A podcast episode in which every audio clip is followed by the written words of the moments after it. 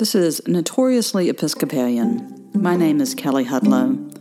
This is a podcast of sermons and musings all about the Christian faith and especially about being an Episcopalian. This is a sermon offered on the fourth Sunday after the Epiphany, January 31st, 2021, at St. Simon Peter in Pell City. The principal text of the sermon is 1 Corinthians chapter 8 verses 1 through 13, where the apostle Paul write, writes to the church in Corinth about their divisions over eating food offered to idols. May I speak in the name of one God, Father, Son, and Holy Spirit. Amen. Growing up, and my family and folks that knew us, it was often remarked that Hudlows are a stubborn people. Now, when our stubbornness was being used for good, folks might say that we were determined. But when our stubbornness was being used for not so good things, folks might call us headstrong. Along with this Hudlow determination naturally came our desire to be right in most circumstances. This stubbornness and desire to be right played out in a rather comical way once when I was visiting with my grandfather. While I am a cradle Episcopalian, my granddaddy most certainly was not. He was born a Southern Baptist, and that was what he was going to be until the day he died. As you might guess, that means that my granddaddy and I looked at things a little bit differently. It also meant that growing up, I had the benefit of learning from my grandfather to study and love the Bible.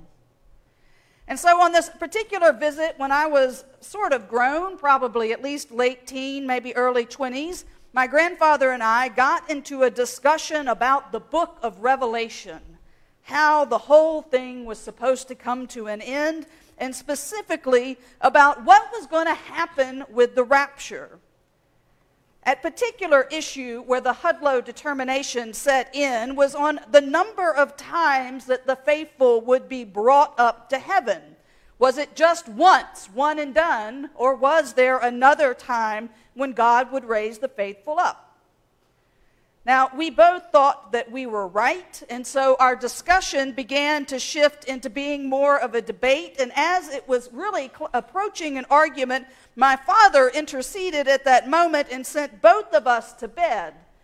And I know as I walked down the hall to the guest room, I knew I was right, and I felt pretty certain that my granddaddy, as he made his way to his bedroom, felt the exact same way. Now, surely, the desire to be right is not limited to the Hudlow family. It seems to be part of our very human DNA that we want to be right. And it is this need to be right and what we do with our rightness that Paul is writing about in his letter to the Corinthians. Corinth, if you maybe remember, is this city about 40 miles south southwest of Athens. It's a commercial hub. There's lots of comings and goings. It's religiously diverse. Lots of people know lots of different things. It's a city where a few people are very, very rich and where many people are very, very poor. And it's these socioeconomic divisions that find their way into the foundation of the church at Corinth and cause division from the very beginning and would cause that division for several generations and it would be what we come to remember the church of Corinth being about. This particular issue of division that Paul is writing about today is about whether or not you should eat food that had been offered to idols. See, because Corinth was such a buzzing metropolis, there were lots of people coming and going, and when they came and went, they brought with them their gods and their cultures and their beliefs. And for the Greeks, it didn't really mean anything to set up another idol in the marketplace so that the people that followed that god could make their offerings. So, in the church in Corinth, there began to be a division on whether or not Christians should eat the food offered at these idols. Because oftentimes, once the offering had been made, this food would find its way into the marketplace or to people's dinner parties or things like that. Now, we might think this is silly, but Paul's going to spend about three chapters writing about whether or not Christians should eat food offered to idols. And basically, the controversy in Corinth comes down to this some folks in the church know, like really, really know, that there is one God and that the idols that are in the marketplace are false and so that the food that is offered to them is just food and can be eaten just like anything else.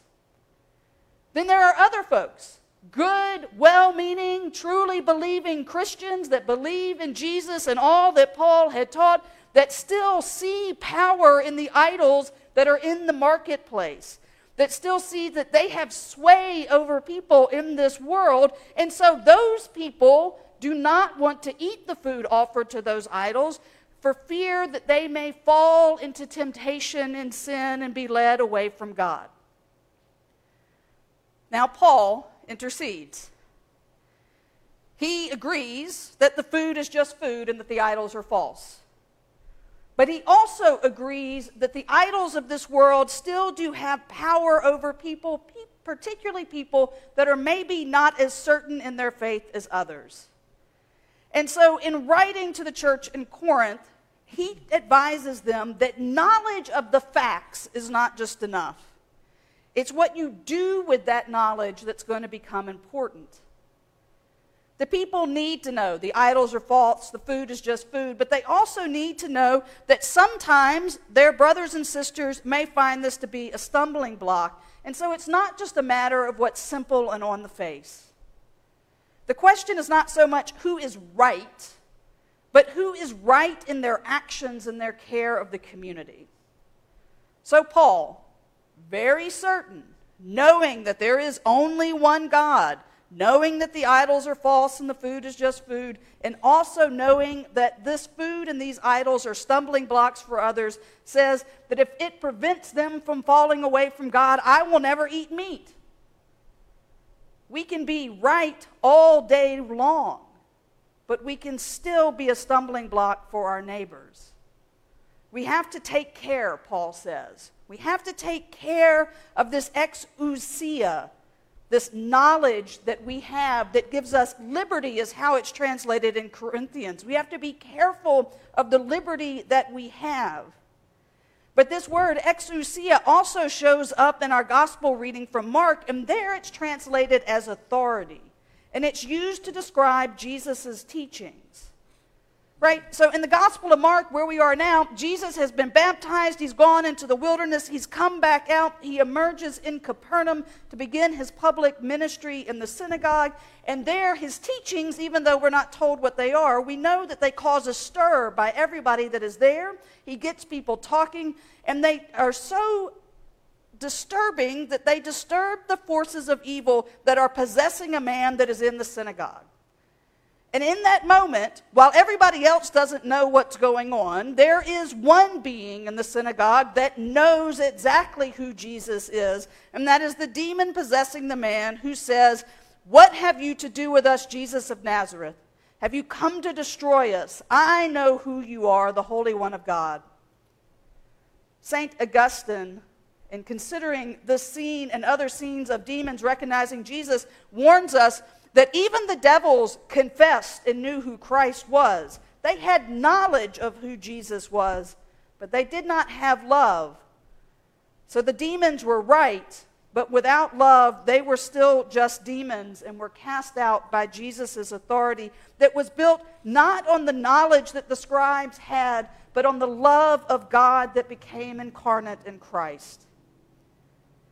I think we probably do better in translating this word exousia that we find in Corinthians as authority because we in this country, when we hear liberty, what we think about is what I as an individual get to do and nobody can stop me from doing.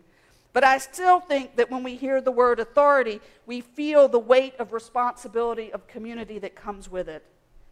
So Paul tells us we've got to take care that this authority that we have by knowing the truth of God through Jesus Christ does not lead us to become or create situations that are stumbling blocks for others. That knowledge is not just enough, if it's not guided by our love of God and of our brothers and sisters. It's not enough as Christians to be right, we've also got to do right. The trick that I figured out in that great debate that I had with my granddaddy that night was that we were both right to some extent.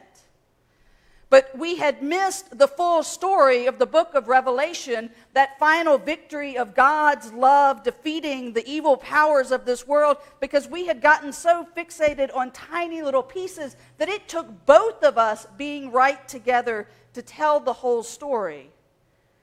And I think, in a way, that's what Paul is saying. There is certainly truth and correctness in those that say we can eat the food offered to idols, but there is also truth and correctness to those that say, I may be too weak to do that, and that may lead me astray in my faith. Paul's call is to remember that it takes the whole community to be the church of God in Christ. It is the whole community that captures the truth of what that exousia, that authority built on love, means. Right now, we live in a world where everyone is very concerned about being right, but not so much concerned with about doing right.